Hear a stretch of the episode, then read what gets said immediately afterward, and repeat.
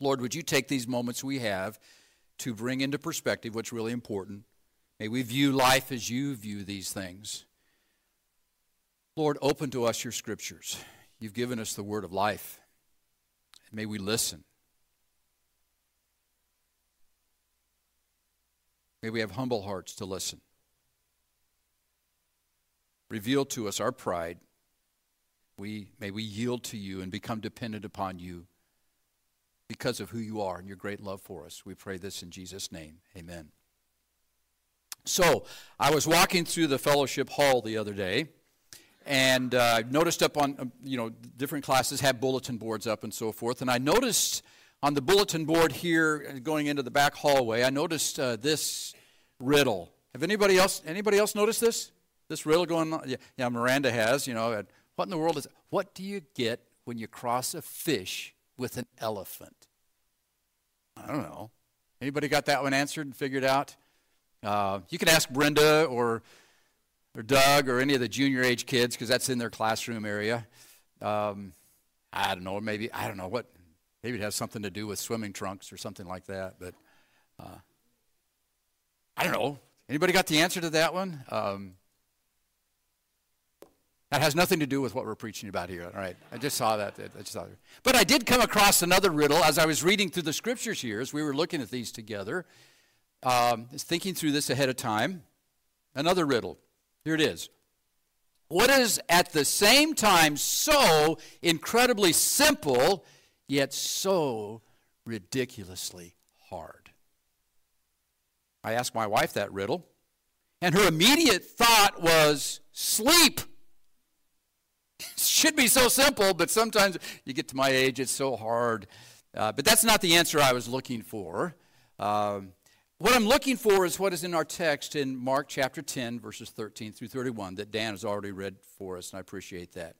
And the title of the message is For the Sake of the Gospel. Uh, we see this matter of the gospel being at the, core, at the core of this entire thought that Jesus is bringing out to us in verse 29 when, when he says it's for, for my sake and for the gospel. May we view what Jesus is teaching us in light of the gospel. Uh, back to that question Dan had about who, so who is they in, in verse 13, and they were bringing the children to him. Well, you go back to verse 1, and let's read something here. And he left there and went to the region of Judea and be, beyond Jordan, and crowds gathered to him again. I'm thinking maybe it was these that were in these crowds that were gathering, and, and again, as it was the custom, he taught them. Jesus is a teacher. And that teaching had a profound influence on these that were listening, so that they wanted to bring these children to him. If you knew that you were going to die in a week or two, and you had the opportunity to teach the important things, the truths that people needed to know going forward, what would you say? Uh, the Pharisees were trying to get Jesus uh, to the subject of a controversy uh, dealing with divorce and remarriage. And by the way, didn't Jordan do a fantastic job in opening up this passage to us a couple of weeks ago and explaining it with compassion, just as Jesus did? But the, the Pharisees were trying to get him onto controversy and arguments. However, Jesus turned the attention to the gospel message through two events the children that were brought to Jesus and this rich young man, this ruler. And it's for the gospel's sake that Jesus does this. That's what's really important. The first of the events represents something that is incredibly easy, and the second one reveals something that is ridiculously hard. So let's consider these two events, two observations from these two events that reflect on the gospel. The first event. You ready? We learn from the encounter with the children. By the way, may that be something that we pay attention to. We need to learn from the children. We need to learn from children. There's something we need to learn. I'm at the age of my life where I'm realizing I need to learn from my children. They, they have so much that they're learning and grasping that I never caught. And I don't want to be the one that is saying, I know it all. I need to learn from my children that are grown children. But we need to learn from the little children if we will take time to listen. And we learn from this encounter that Jesus had with the little children that the gospel is easy to believe. Now, when I say the gospel is easy to believe, I'm not suggesting easy believism. Easy believism is an idea where you just pray this prayer, you say these words, and, and God's got to answer it. That's easy believism, and that's not a heart response to the gospel. But I do want us to see from this passage that Jesus makes it very clear that the gospel is easy to believe. In fact, the gospel is so easy, a child can receive it. And that's the point. In verse 13, they brought the children to Jesus, or they were bringing, it's in an imperfect active tense here where it's implying there's a repetition. It kept on happening. They were they kept on interrupting jesus by by bringing these children to him. And, and the disciples rebuked these people that were bringing the children to jesus. And when jesus saw this he was indignant as we read. Indignant. Now this is the only time that word indignant is used as i understand it in the scriptures and it's speaking of an emotion of, of great displeasure. It's a compound word to means to grieve much. Go, oh no, don't let that happen. Don't resist this. Please don't let them stop bringing the children. You're, you, you missed the whole point. The disciples should have known better. And we should know better. He said, Let or please allow these little children to come to me and do not hinder them. Stop hindering them. There's a double command here. It's not just, oh, stop doing that. He's saying, please let the children come. Allow this. This is so important. And, and don't get in the way of that. Do not hinder this. Why? The kingdom is filled with those who possess the childlike characteristic of yielded trust.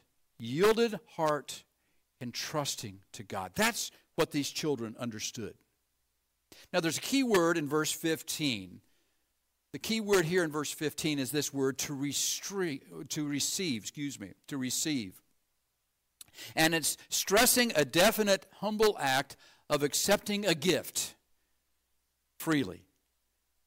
Not by merit or right, rather a simple, childlike, yes, receptiveness. That's the gospel receiving what God has done for us as a child would receive a gift. Innocent, yielded trust. You see, the just shall live by faith, taking God as its word and receiving that. But as many as receive him, the scriptures say, to them gave he power to become the sons of God, even to them that believe on his name. And we read that Jesus took them in his arms. At Matthew uh, 19, I believe we read that, that he, he was touching them, a very appropriate, caring affection. And he blessed them. Ah, this is an important concept to, to understand in all of the scriptures that he blesses them, laying his hands on them. Now, we just kind of read those words and go, yeah, something happened there. But for those of the Jewish mind in this culture, that was a big deal that he would take them in his arms and that he would bless them. Again, as a compound verb offering an intensive, heartfelt, fervent, I care for you blessing. You're important to me. And in keeping with the Jewish rab- rabbinical practice, they, they saw this happening throughout many of their ceremonies, many of their, their family gathering, that the older, respected authority in the family was giving a blessing. Jesus was calling God's blessing upon these children. Giving a child a blessing. We need to understand the significance of that in our culture and how that carries on for decades in their mind of what life is all about. giving a child a blessing. And in their mind, a blessing wasn't just a pat on the head, oh, good boy. In their mind, the blessing was a vision for how God was going to use their life in the decades to come. And with great joy, comfort, and joy, recognizing God's hand upon them and praying for that. That was the blessing. So that's what Jesus was doing here. And, and I believe it's really important for us as a body of believers, Walnut Park Baptist Church, to keep this in mind.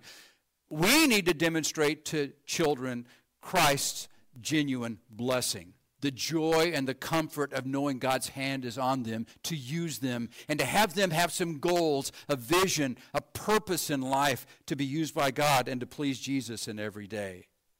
You can help your children get that. And we, as a body of believers, through Awana, through Sunday school, through all the various ways, through our singing and how they sing, we can help them. And families individually, night after night, as they go to bed, remind them of their eternal purpose and the plan God has for the little ones, for the junior age, for the teenager. Keep them thinking about God's hand upon them and His purpose. Here's a startling statistic, recently updated. According to Barna, the research firm, according to Barna, only 6% of adult Christians made their decision to follow Christ when they were older than 18. 6%. That means 94% responded to the gospel, the love of Christ, before they were age 18. And I say, wow. Now, that number has increased. Uh, a number of years ago, as I recall, that number was more like in the 80s, 80% or so. Now it's even higher. And here's why I say that's really important. Today, there seems to be a sense within church circles in order to avoid easy believism, and I get the dangers with that. But I sense that there's this. There, there's, a, there's, a, there's an attempt to discourage children from responding to the gospel. Put it off, do sometimes later.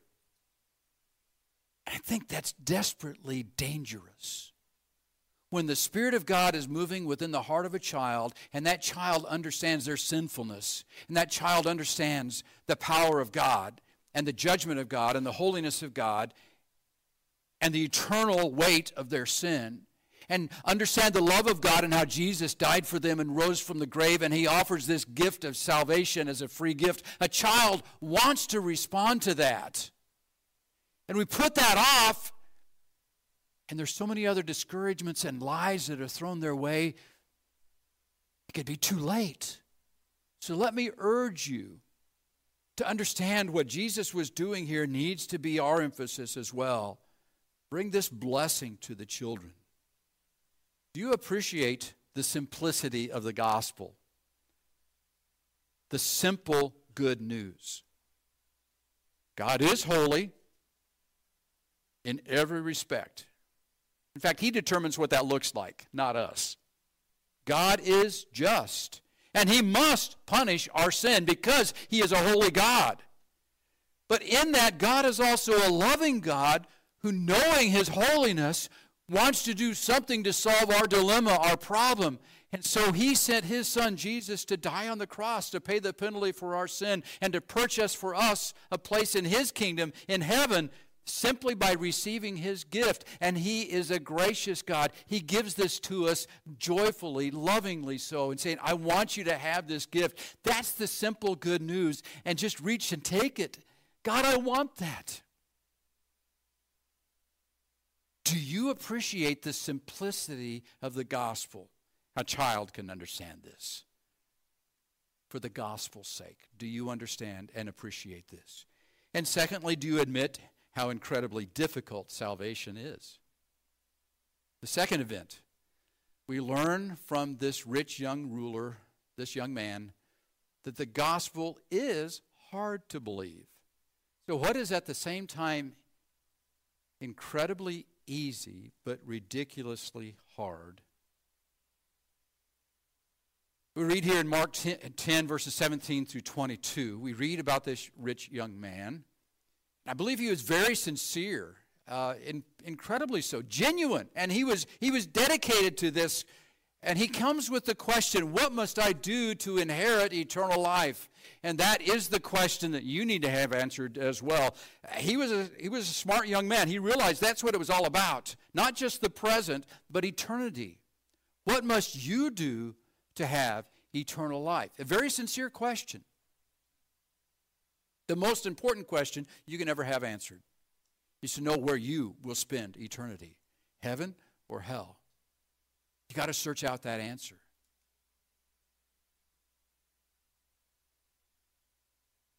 But his problem was he was looking for the answers in the wrong way. He was looking to the wrong person, he was looking to himself. I believe this passage brings out this very important truth. Believing the gospel involves trusting Christ as God. We read back in Mark chapter 1, verse 1. Remember when we started this series on Mark? The beginning of the gospel of Jesus Christ, the Son of God. Jesus is God. And here in verse 18, we read this statement where Jesus says, Why do you call me good?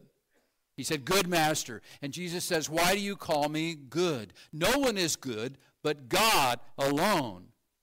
Jesus is God. And this young man did not realize who it was that he was speaking to. Jesus is God. Jesus wasn't saying that he isn't God. He's not saying, Oh, I'm not good. No, Jesus is God.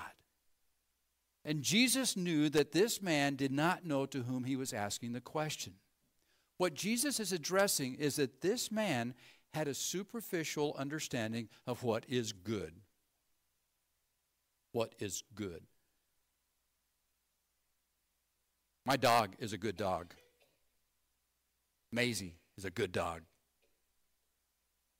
He's housebroken. That's a good dog for most of the time. Most of the time, she's housebroken. Uh, she doesn't bite. That's a good dog. All right. Uh, there are some times I don't think she's always that good, but but she's a good dog. That's not what Jesus is talking about here when he's talking about this matter of good. Um, this man or that man might be a good man. That doesn't mean that he doesn't bite or that he's housebroken. I mean, so there are different understandings of what good is. Jesus wants to understand what us to understand what his definition of good is. Good is not comparing yourself to other people, that you're better than somebody else in your goodness. Just had a friend say to me about a friend of theirs that was talking about how God would certainly receive him because he was such a good person. God would certainly receive me because I'm a good guy. I don't do what other people do, comparing myself amongst ourselves. It's not wise. Good in God's eyes is defined by God, not us. Good is the character of God, whose character is manifest in the law, the Old Testament. God's standard for good is what he says is good in the law. Man looks on the outward appearance, but God looks on the heart, and God knows what's going on in the heart that's not good. There is none righteous, the scriptures say, not a single one. So again, we want to identify a contrast here in these two events. The, the children who come in faith to Jesus with, with an openness to knowing he is good, and this young man who thinks that he is good. And there's also another contrast in this word receive and how this man thinks that it's something that is inherited, something that he is worthy of or deserves. That leads us to this believing the gospel involves turning from trusting myself, yourself, to trusting in Christ's sacrifice alone. Now, in our flesh, we resist that God is in the person of Jesus Christ, God in the flesh. And in our flesh, we resist that we should have to depend on somebody else for our goodness, for our eternal life. It's just human nature. Our sin nature is we want to be good enough. We want to be able to handle this on my own. Self sufficiency. It's an American thing, right? We're all sinners. And most of us don't see ourselves as really all that bad, the sin that it is. We can be good enough, surely, right? And this young man with confidence said, Well, all these things I have kept from my youth. And notice the commandments that, that are referenced here. I think it's in verses 19 and 20. You'll recognize these uh, no murder, no adultery, no stealing, no lying, um, no coveting. You recognize those? No false witness, no defrauding. So he goes through six, seven, eight, nine, and ten of the Ten Commandments, and then he comes back to five honor your father and mother. And this young man says, Teacher, I have kept all of these from my youth.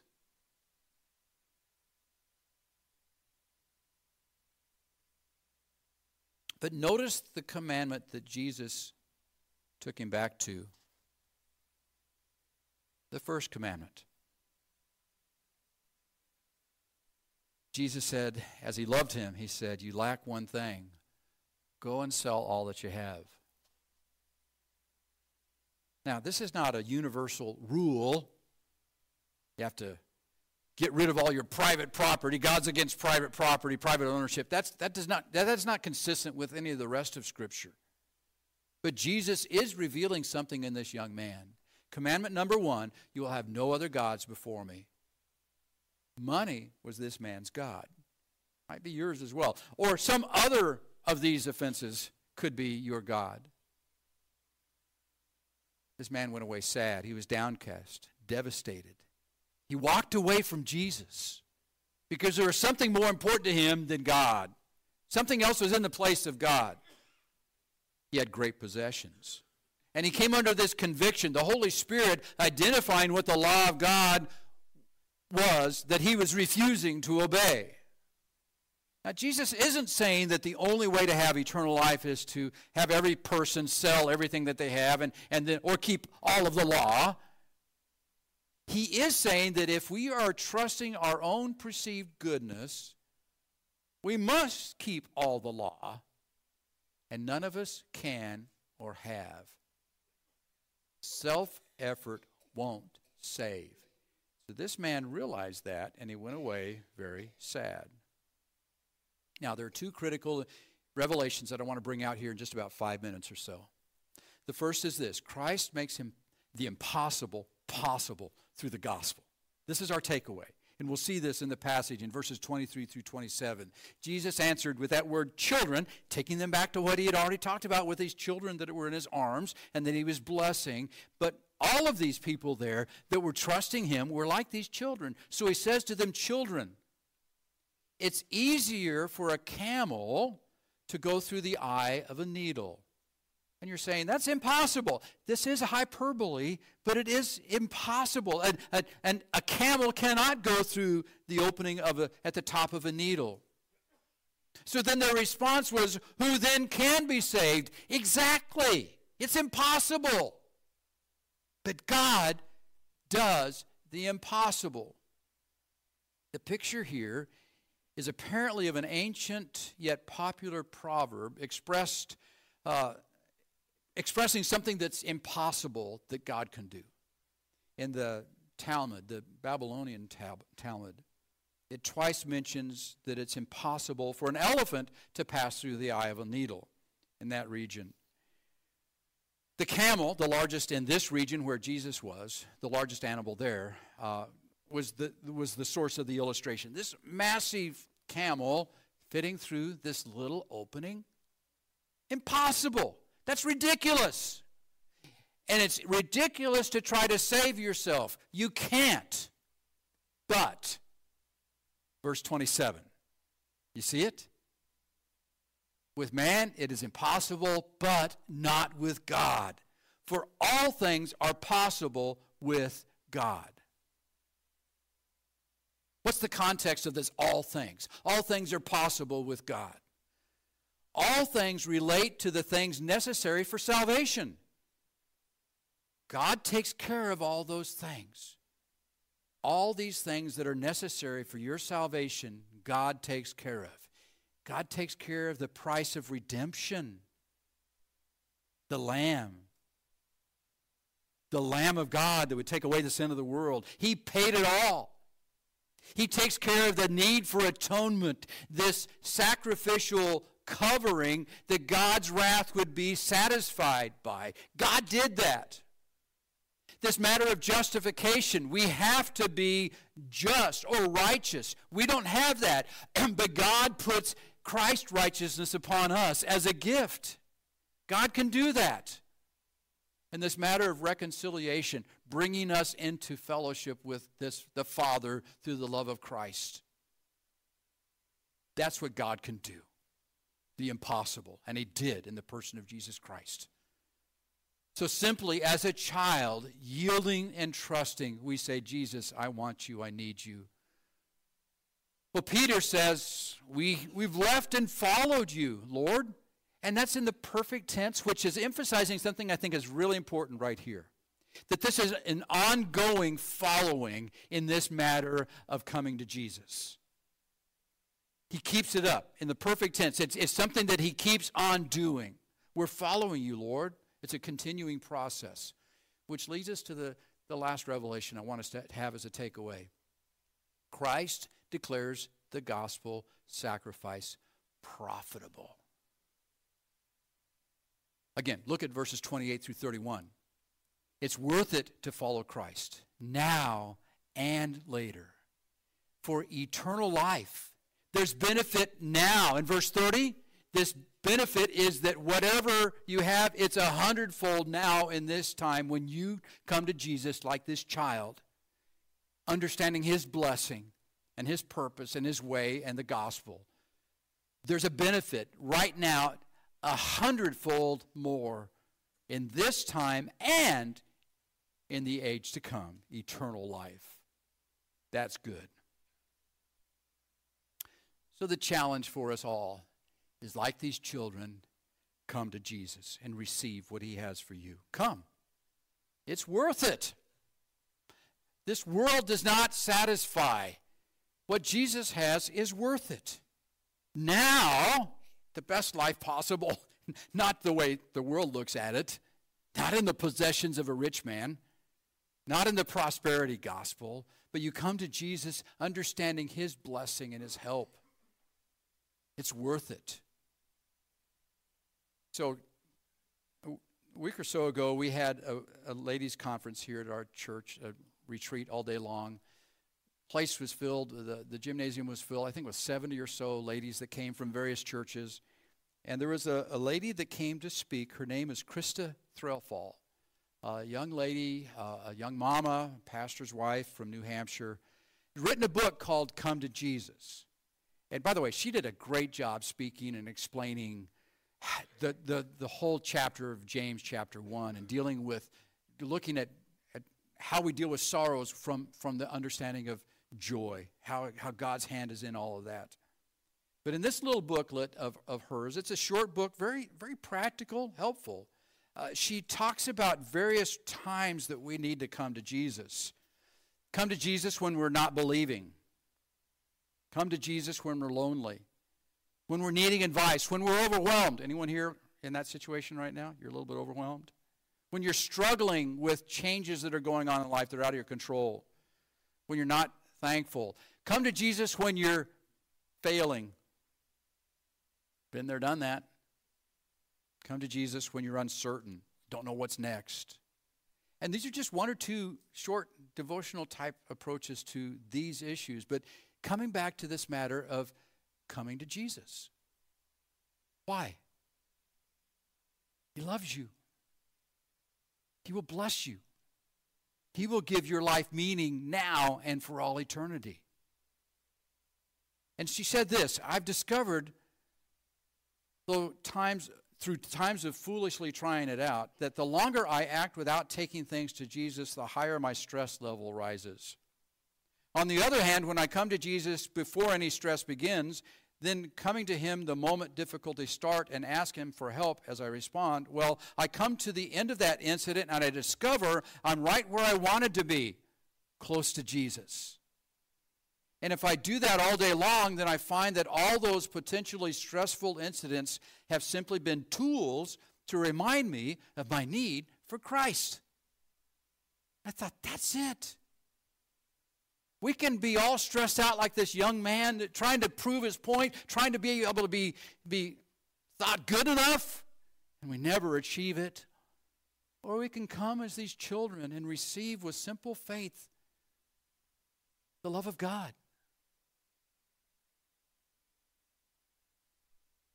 Making it an intentional routine, a practiced habit, coming to Jesus. It's worth it. Easy? Jesus made it that way. Simply come. Hard? Turning from our self sufficiency, our rule, our will. It's our sin problem. It's hard. God, in your grace, show us the light of the truth of Jesus Christ in this passage. May we humble ourselves before you. There's some here in this place or listening online that are like this rich man. We're still striving to be good enough to achieve that sufficiency, thinking it's all good. But God, we're not good. We know that. Lord, would you, in your grace, make known the gospel of Jesus Christ just like you made it known to these children and you bless them? May you bless the unbelievers who are hearing this with the work of the Holy Spirit to make it obvious that the light of Jesus Christ is the only way to find life and to come to Him as a child, believing and receiving this gift. And for every believer that is here, I pray that we would continue on following you in this same belief, in daily habits of coming to Jesus, asking for your blessing, for your help, for your wisdom for your forgiveness, for your grace, for your encouragements. Help us to keep coming to Jesus, knowing that you love us. I pray this in Jesus' name. Amen.